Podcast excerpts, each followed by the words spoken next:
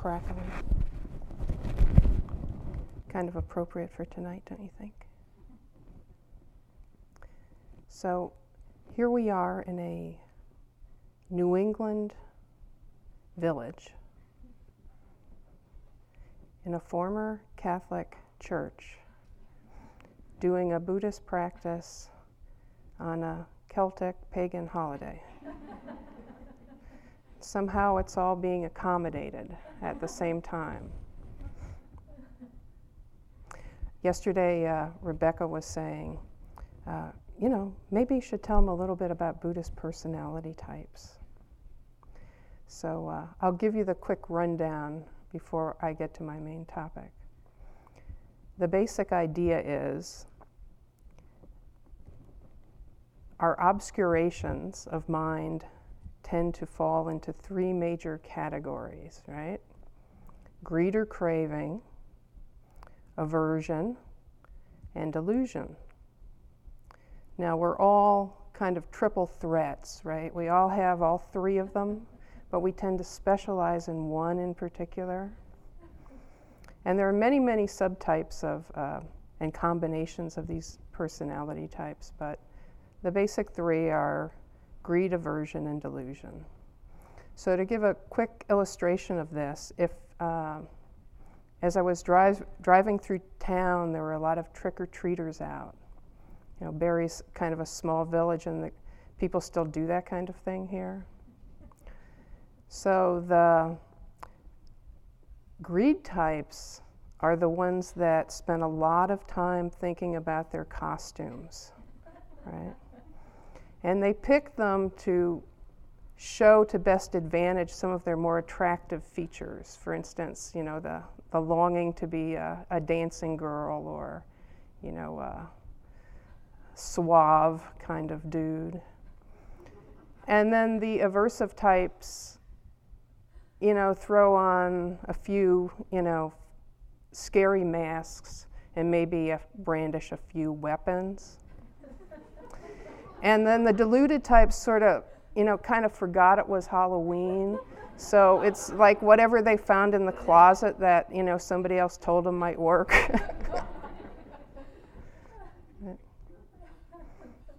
so another version of the rundown would be when you came in to look at, at the pumpkins, right?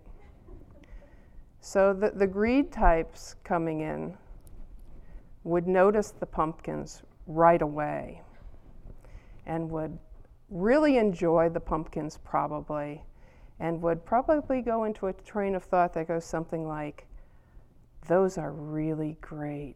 I wonder how they did it. I bet there's a kit or something. I wonder if i could talk, leave a note for the office and find out you know where they uh, you know have the model for that buddha one because that would be so cool to do you know, maybe there's special tools and I could get them for Thanksgiving and I could like carve gourds or something to use as the centerpiece for the table. and then the aversive types would come in and they would notice right away too because something's out of order. and it, it's interesting though, it's an interesting thing.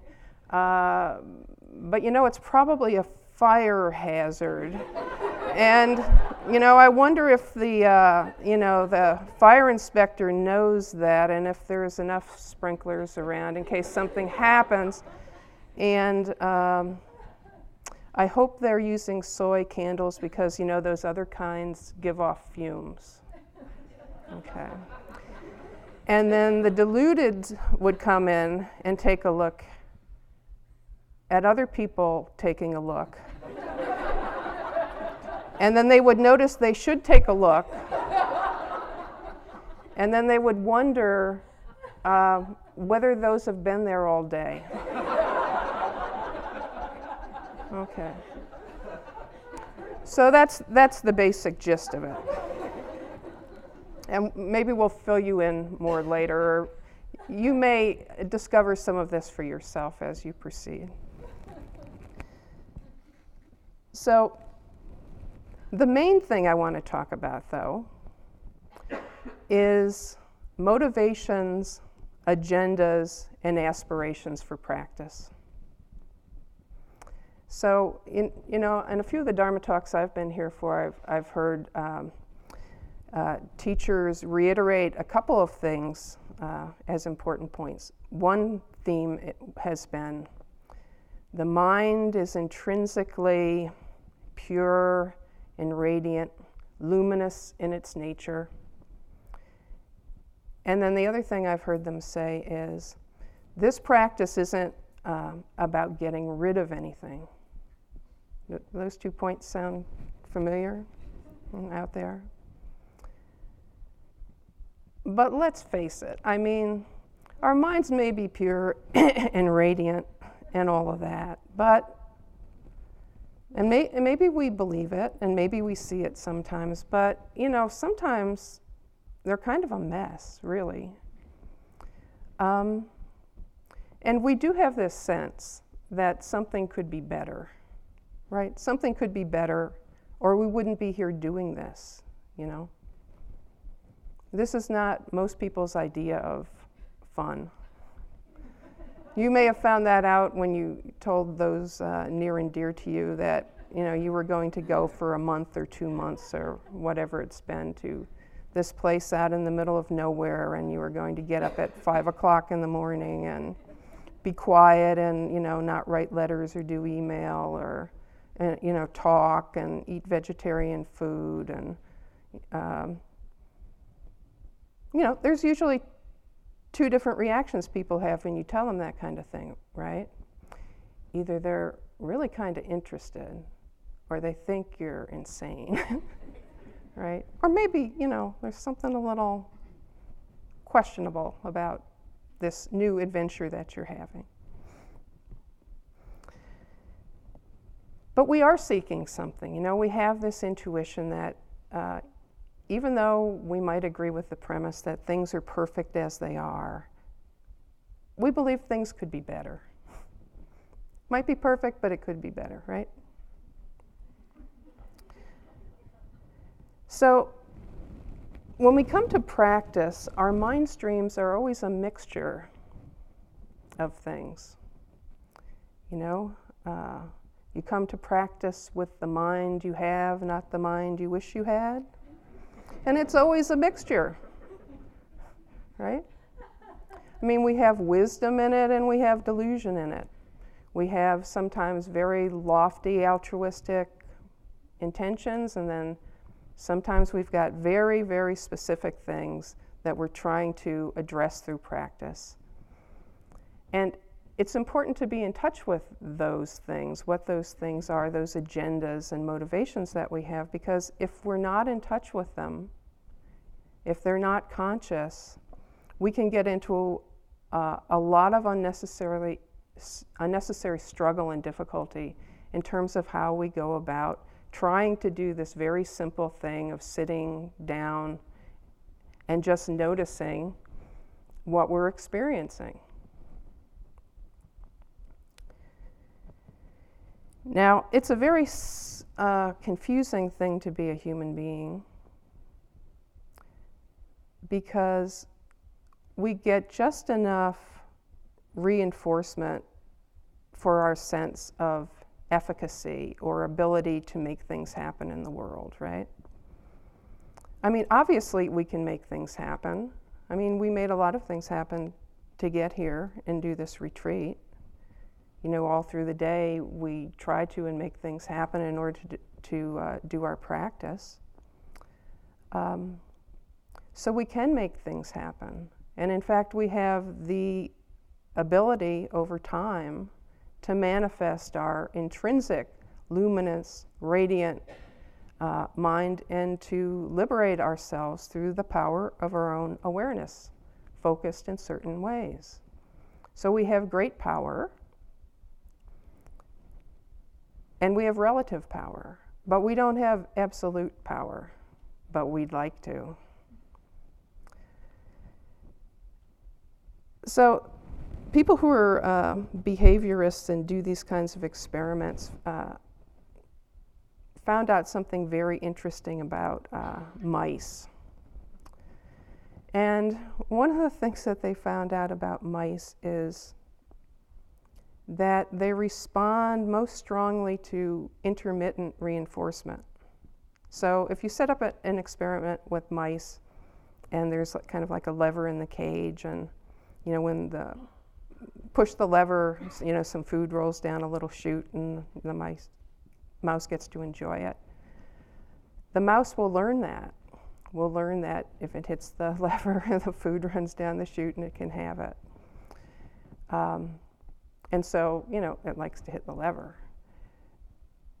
What they noticed was that the mouse hits the lever with the most vigor and uh, the most number of repetitions and the highest degree of franticness, franticness, frenzy, when it only sometimes gets the little pellet. So that's kind of like us, right? Because sometimes we get the pellet and sometimes we don't. But we hit the lever all the time. So, this is our confusing human status. So, awareness of our agendas is very important to us because otherwise they can trip us up and really hinder our progress and they can cause a lot of suffering and confusion and wasted motion. So, our practice can become an attempt to kind of implement our particular agenda, and we can kind of impose very specific goals on our practice and think of things in terms of making that happen, that thing we want to have happen occur. So the small self is kind of in the driver's seat and is trying to, you know, steer steer the car, you know, taking trying to take control of the situation in a way that seems most uh, preferred. And the result of this is kind of like a rigid struggle to control what's going to happen next, what's going to arise in the next moment. Right? So I said we had ultimate control, right? We have the capacity to liberate our minds and realize our intrinsic nature. We have relative control, we have some uh, developed degree of efficacy to make things happen in the world. And the more clarity and the more wisdom we have, the deeper our insight into causation and the better we are at doing that, right? Because we're more in touch with what's operating in a situation. But we don't very often have immediate control. And that's a really hard thing to learn. But you'll notice this perhaps. So let me give you some examples of some of these uh, agendas that can uh, be in our minds consciously or unconsciously and see, see if any of them uh, sound familiar to you. And I'm, I'm guessing at least uh, one or two of these is likely to be close to uh, something that has at least floated through uh, your mind. Okay, this can either be for the whole retreat, for a whole sitting, or for just a, uh, the arising moment. To get rid of a particular emotion or emotional pattern. Right. Um, an example of this would be, uh, you know, I'm uh, kind of a selfish person and I need to learn how to share better. Um, okay. Uh, to make ourselves different, uh, in other words, there's a preferred version of us in some essential manner. So, um, one, one version of this might be something like um, I'm so uh, shy and introverted. You know, I'd really like to become um, more of an extrovert and, you know, be comfortable with large groups of people. So you come here, right? Because we interact so much. Um, another version is to attain a particular kind of spiritual experience we have heard or read about. Right? Um, you know, I was reading this um, biography of Dipa Ma, and I read that she had the ability to, uh, you know, travel to the subtle realms uh, at will, and um, you know, she could also uh, bilocate, um, which would be a good thing to do because then you could sleep in and be in the hall at the same time. or um, another version would be uh, to prove something to ourselves or someone else. Right? Like, I've always been a weak willed kind of person, and I've never really stuck to, you know, stuck to something, and, you know, I'm going to learn to stick to something, and this is it. And when I go home, uh, my wife is going to say, Gee, I'm surprised it took you so long to get here, right? Uh, another version is to experience a, a certain thing, a certain um, thing that we believe is a sign of spiritual accomplishment. So, uh, something pleasant, you know, like concentration or uh, bliss or uh, you know, there are these things about lights. You know, lights might be good to get. Um, it's a sign, you know, something's happening, something's good. Um, to impress the teachers or otherwise be recognized. Um, you know, our, our human need to be seen as, as worthy and special. You know, that, that would be a proof to us of something. It gives the teachers a lot of credit for their discernment. Um, to uh, have my ego uh, and or my personality disappear you know because i've there's an understanding that this is there's something about no self or non-self or not self or not having a self or not having an ego and you know so we you know maybe we'll be able to like wipe it out somehow. Let's see um, then for those who, who of you who are experienced there's the uh, to experience uh, again, something that you experienced at another retreat or sitting. Right?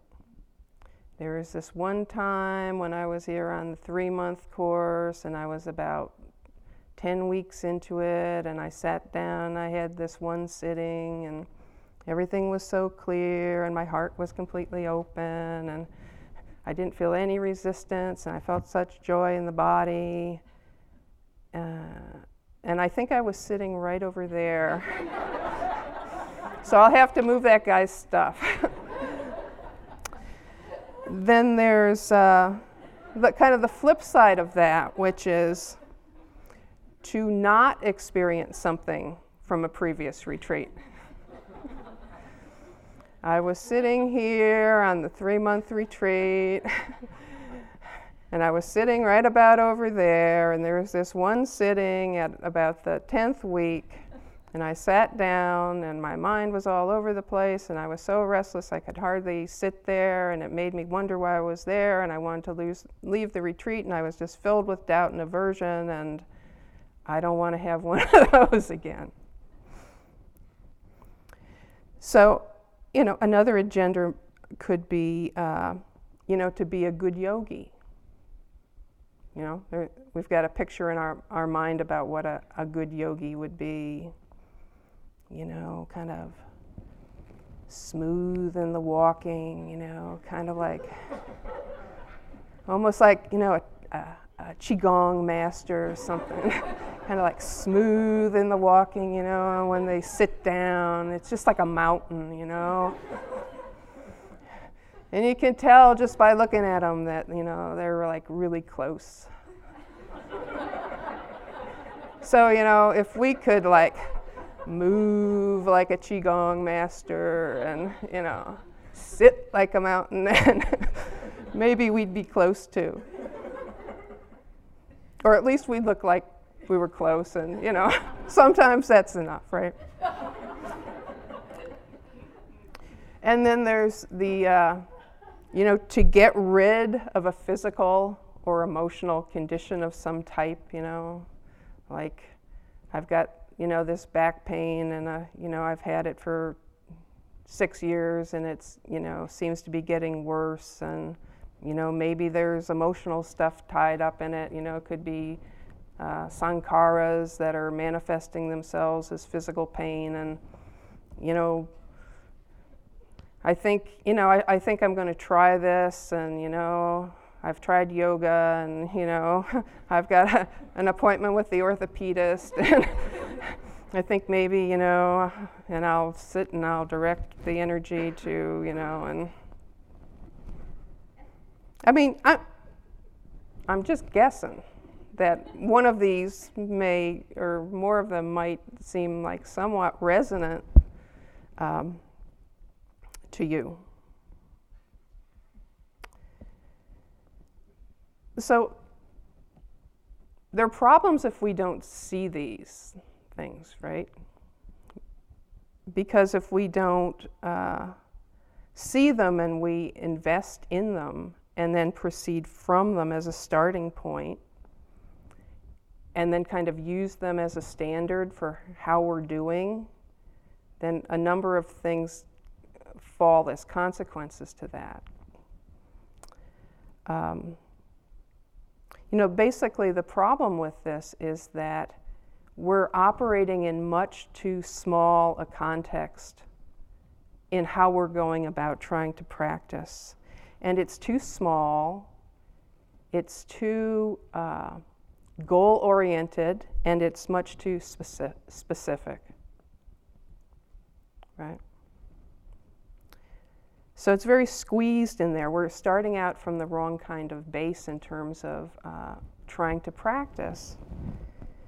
And there's an overlay that's brought to the whole situation that makes it a lot more complicated and convoluted and fragmented than it would otherwise be. Uh, you know, we're trying to keep our, our thing going, our agenda going. You know, we're, we're hitting the pellet lever. At the same time, we're trying to observe the breath, you know, or do the walking practice. You know, we've got this other thing going on. Our focus is, is really split.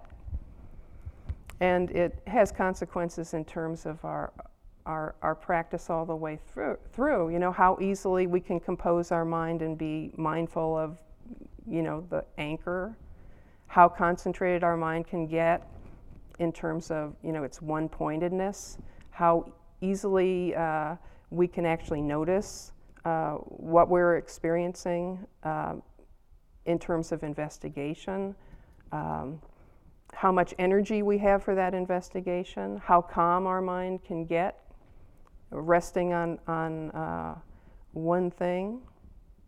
So, you know, it ripples through, it, it subdivides our, our attention, our ability to really do what we're trying to do by following the instructions. So it's way too complicated. You know, we're complexifying the situation. And, and one of the biggest problems is, of course, we're not really open to what's happening, happening primarily for us. We're not aware that probably what is predominant is our agenda when it's in operation. We're out of touch with that. But that's taking so much of our focus and, and energy and attention that we're not very aware of what we think we're trying to be aware of, you know, whether it's the breath or the body or the walking or all the rest of it. And the biggest flaw in, in, this, this strategy of it, pursuing agendas in, in, the kind of way that, that I've mentioned is that it doesn't really work.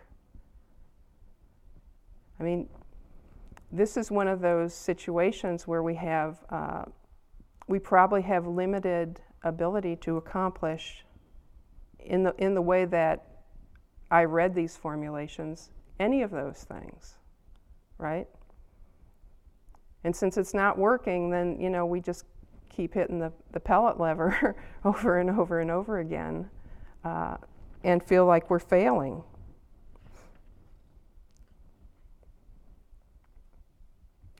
So when we don't uh, identify or acknowledge these things that we're also doing when we uh, say we're practicing, uh, we're in a state of attachment to these goals, then particular other things happen. You know, we're looking for a particular result related to that, that goal or intention. We try to control what arises and what doesn't arise in the immediate sense, right? If we're trying to get rid of the back pain, any, any sensations that are back pain, right? What are we going to do with it? We're going to turn the mind away from it. We're probably going to have an aversive reaction to the fact that it's arising. Uh, we're going to try to, to push it out of our awareness in some sort of way. We don't bring a fresh mind to the instructions, right? Because we've got this overlay of this other stuff that we're really trying to have happen while we're here. We're not listening to the instructions in a way with a united mind, with a unified mind that can really let uh, them penetrate in their simplicity. So, another thing that happens is that we're always grading ourselves, right?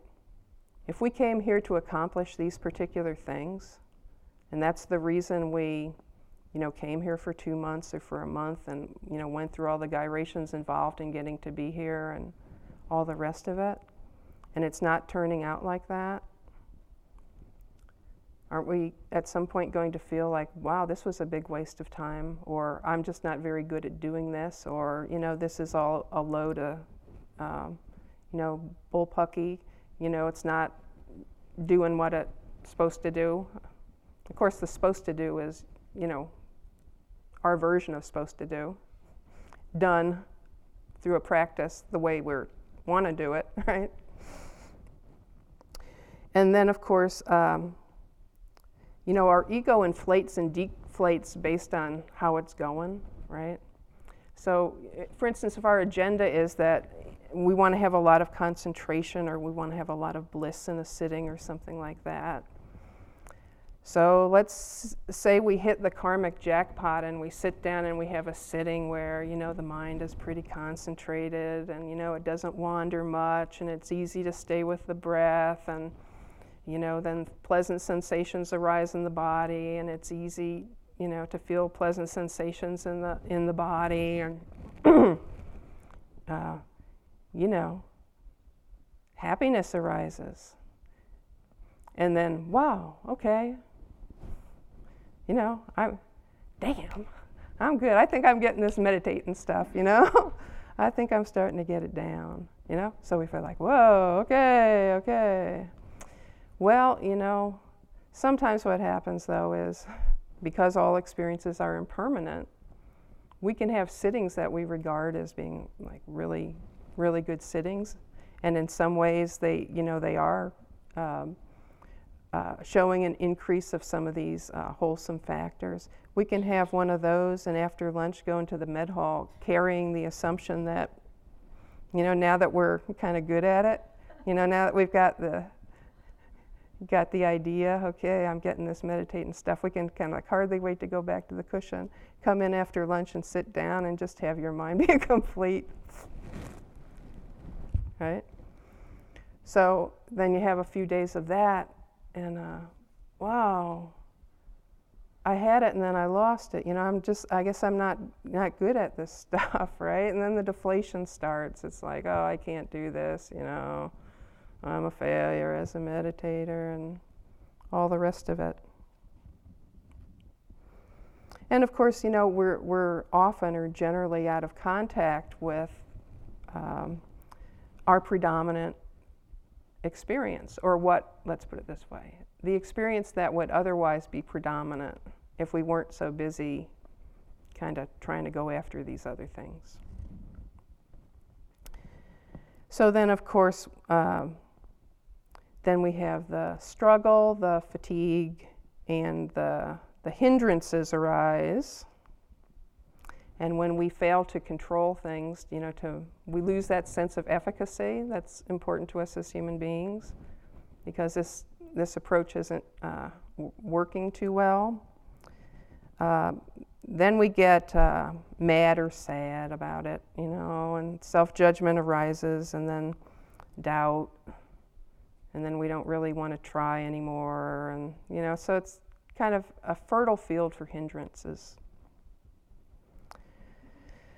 So, you know, rigidity, a rigid, rigid agenda, you know, a fixed view of what we want to have happen here, besides a worthy full time occupation of just trying to be present in the moment with thoughts, feelings, body sensations, cognitive states, emotions, noticing of objects.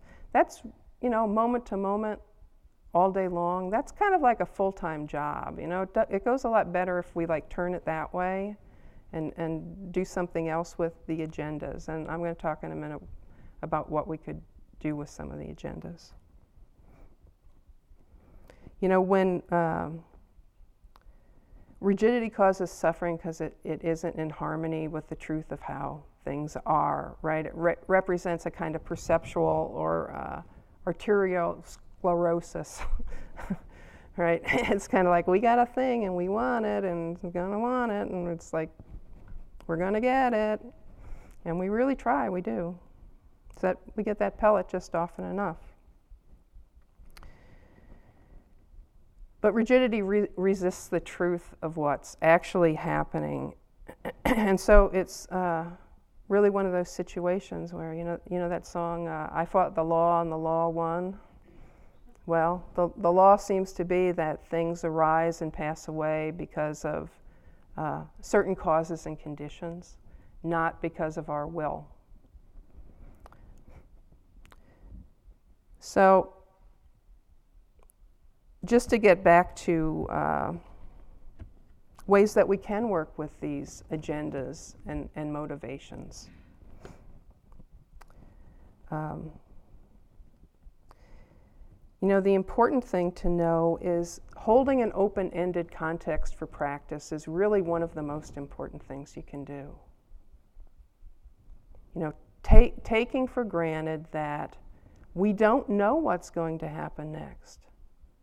You know, it's, it's kind of like trick or treat all the time in our minds, right? I mean, we, we ring the doorbell, you know, we open the door. You know, it might be the, the nice lady that gives us Snickers bars. you know, it could be, you know, the grumpy old guy that tells us to get off the porch.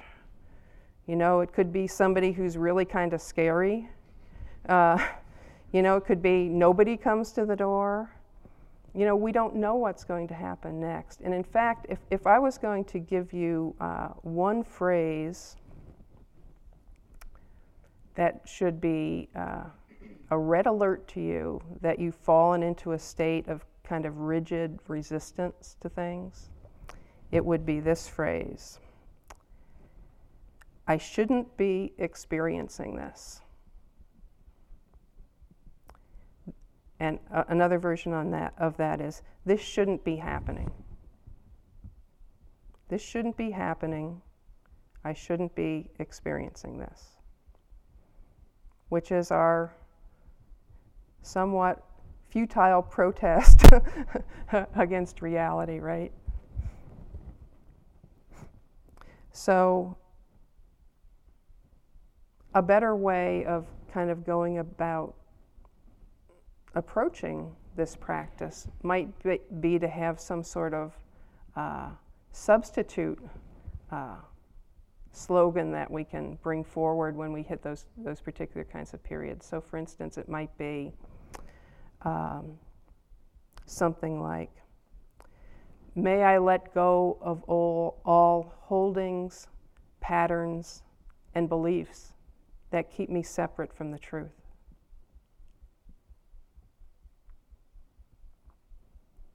May I let go of all holdings, patterns, and beliefs that keep me separate from the truth. So that's kind of a macro level reframing about what it is we're trying to do with this meditation stuff. We're trying to tune or true ourselves to what's real. And we start by being willing to connect with it. So, another way you can work with these uh, agendas if you're able to do this, of course, is to simply set them to the side and let them go. Uh huh. but you might be able to, or at least you might be able to at particular times. You know, to just basically say to your your thinking mind or your wanting mind, well, thanks very much for the input. Now, you know, why don't you go take a nap over there and I'm going to pay attention to the breath.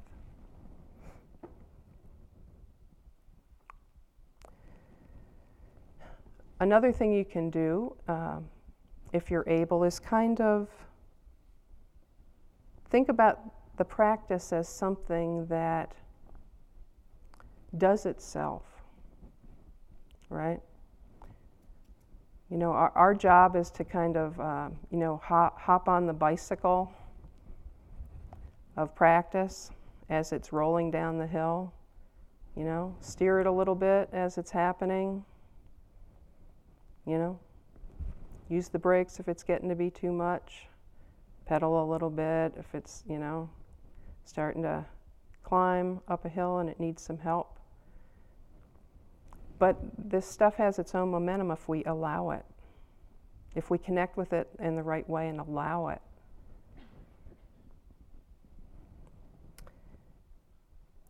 So, another way to do it is to make these agendas conscious. You know, if they're there for you, really acknowledge them when they're there. You know, turn your mind towards that thought or that desire or that want. Really turn towards it and notice it just in the same way you would notice a sound or uh, a body sensation.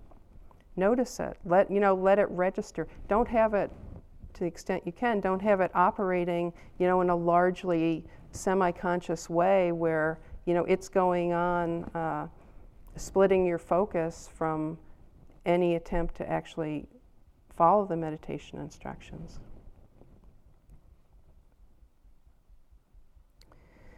So you can also um, reframe these motivations. And if, if you have a particular motivation that's really strong, that's kind of like uh, of the type that, that I've described, you would be wise to do this, to actually, you know, take a piece of paper or something, write it out the way that it is now, and then think about how you could tweak it so that it could actually help empower what you're doing here rather than detract from it. So let me go back through my, uh, my list of. Uh, agendas. So, one I mentioned was to get rid of a particular emotion or emotional pattern. A substitute for that, but it, it's clearly related, is to learn to meet difficult emotions with passion, with compassion and courage. To learn to meet difficult emotions with compassion and courage. Then there's the one about uh, to make ourselves different, to create a preferred uh, version in, of ourselves. Okay? You know, there's a wholesome seed in, in many of these things. There is wisdom in it. You know, even in our deluded motivations have wisdom in it. Know, it's kind of a yin yang kind of thing. You know, even in the dark, there's a little bit of light, and even in the light, there's a little bit of dark. You know, we want to be happy. That's healthy. That's wholesome. You know, that's what pushes us on. We want to realize our potential. We want to awaken. You know, we just kind of think about it in a little bit off ways that don't necessarily serve us, but we can, you know, kind of clean them up and take that same energy and use it in alignment for where we really want to go. So, to take this to make ourselves different in some essential manner, we could say to open to my full potential by developing new strengths. To open to my full potential by developing new strengths.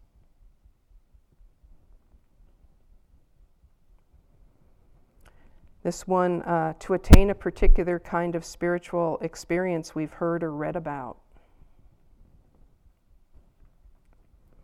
That could be to recognize new growth and insight without attachment. To recognize new growth and insight without attachment. It's important to notice when things start to change, when things become unfamiliar and new in a uh, and things are moving in a, in a direction that indicates increased openness or increased stability of mind. That's the truth. Can we do that without, you know, throwing a big ego rope around it? To prove something to ourselves or someone else. How about to develop confidence and faith in my true nature. To develop confidence and faith in my true nature.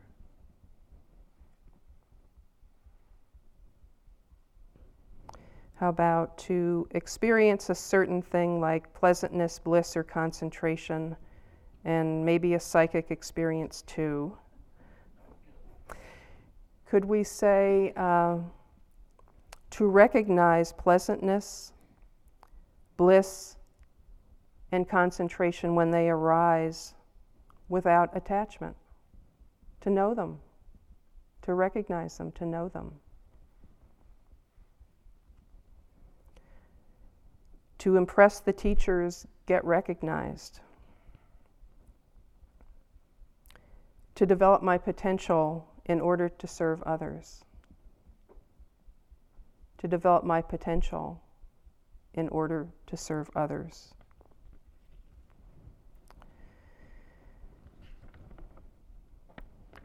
To have my ego and or my personality disappear. To recognize my true nature.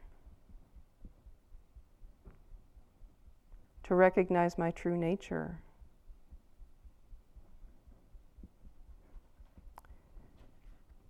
to experience again something from a previous retreat or sitting,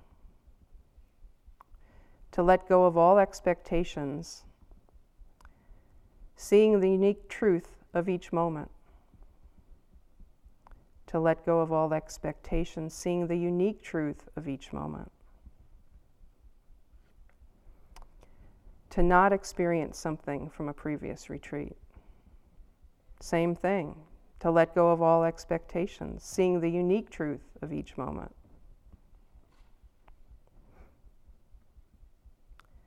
To be a good yogi, to offer the Sangha the gift of my highest intentions. To offer the Sangha the gift of my highest intentions. To get rid of a physical, emotional condition to remember with compassion all those who struggle. May we be free from suffering. To remember with compassion all those who struggle. May we be free from suffering.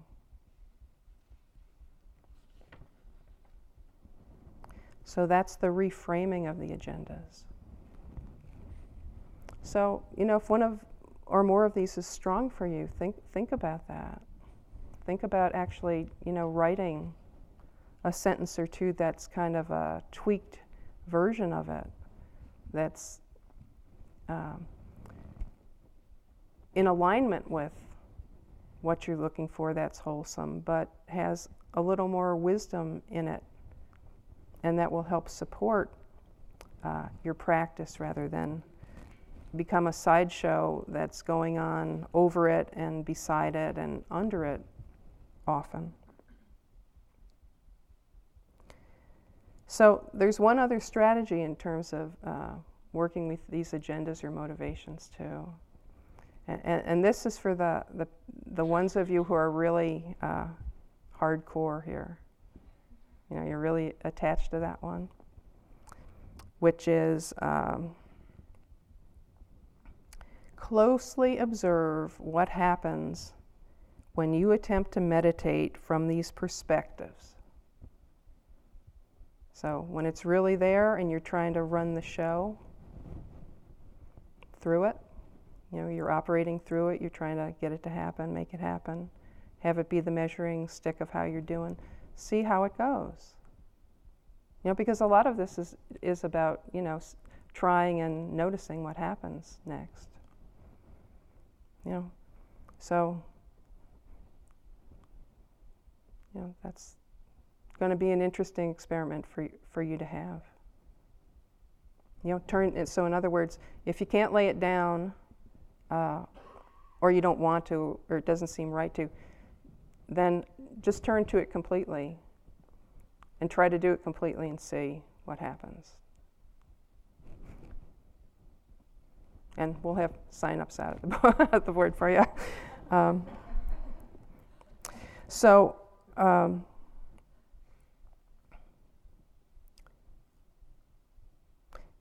back to this uh, the advice of not practicing uh, to get rid of it, anything you know, and how important that, that is. Um, you know, this, this is a composting process that we're doing here, this meditation stuff, you know.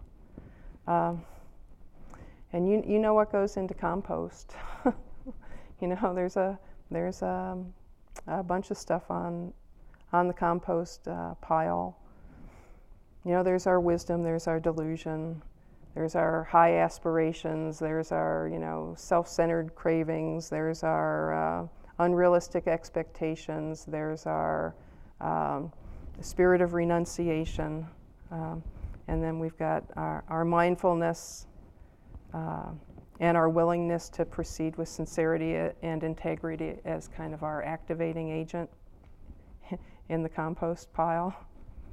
Um, so you know, not to uh, be down on yourself or be critical or in despair if any of these motivations or all of them are uh, a major uh, factor in how you're going about practicing.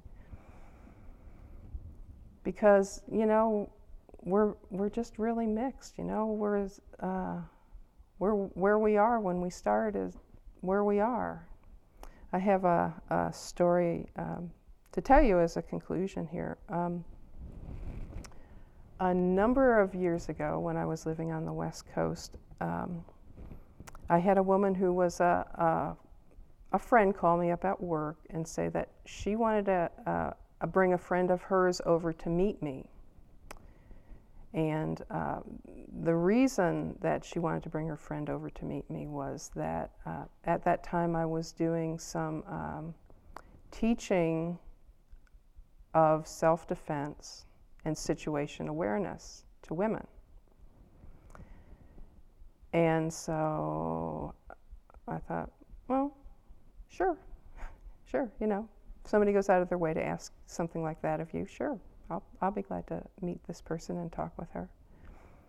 So she, she brought a friend over, and this woman was maybe, um, mm, maybe 30, maybe younger a little bit younger. Uh, and she was a woman of color.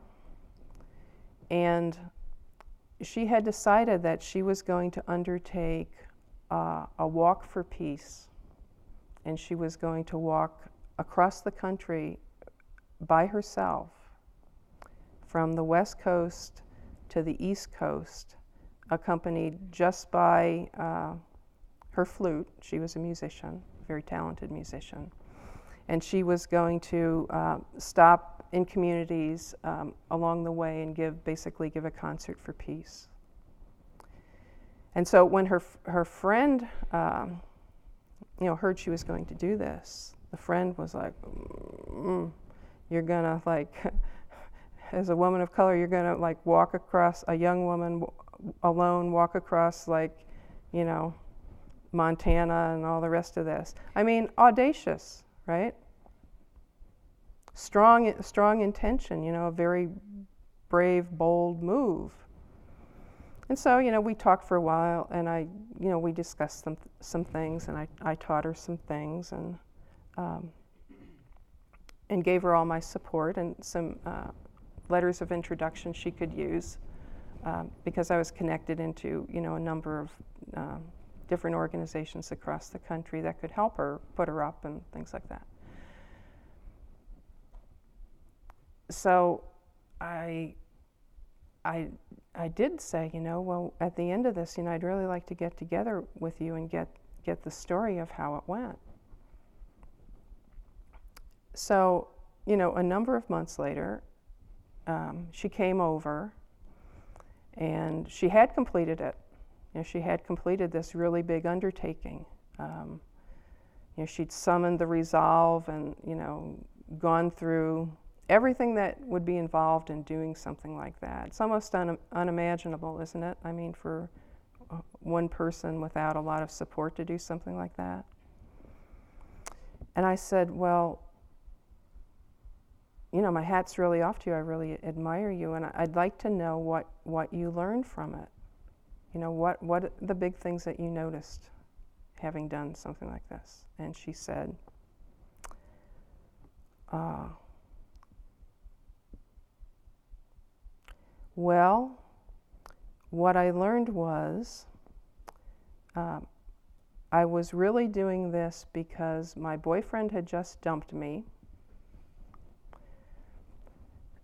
I wanted to get him back, and if I, I thought if I did something like this, uh, I would lose some weight and I would also really impress him. And I was, you know, just like you are, like, wow, And I said, Wow, that must be some boyfriend.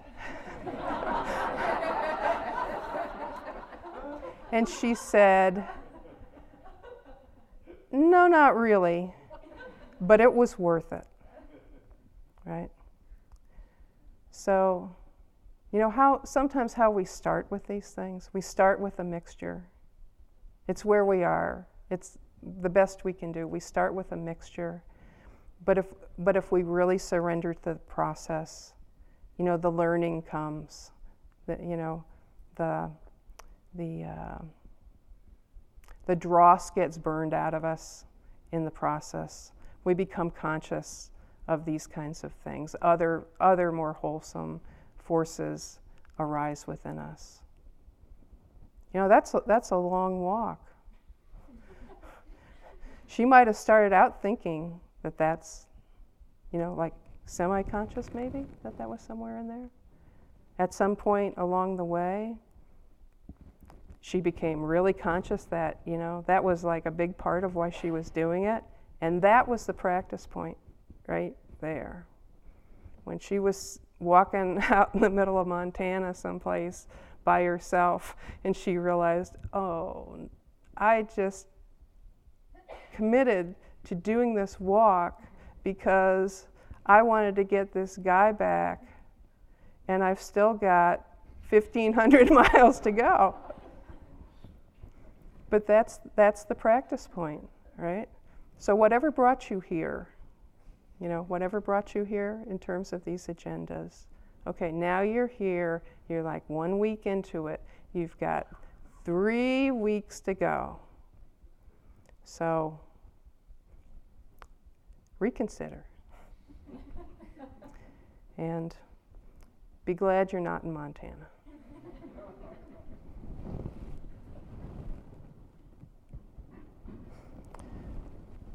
Let's sit for a minute.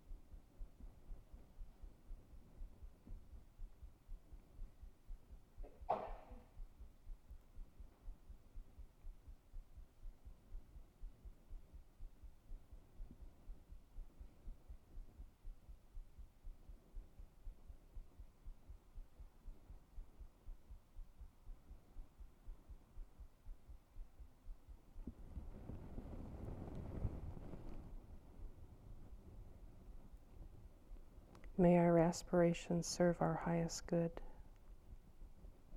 and may the merit of our practice benefit the well being of all beings, especially those dear to us who have passed away.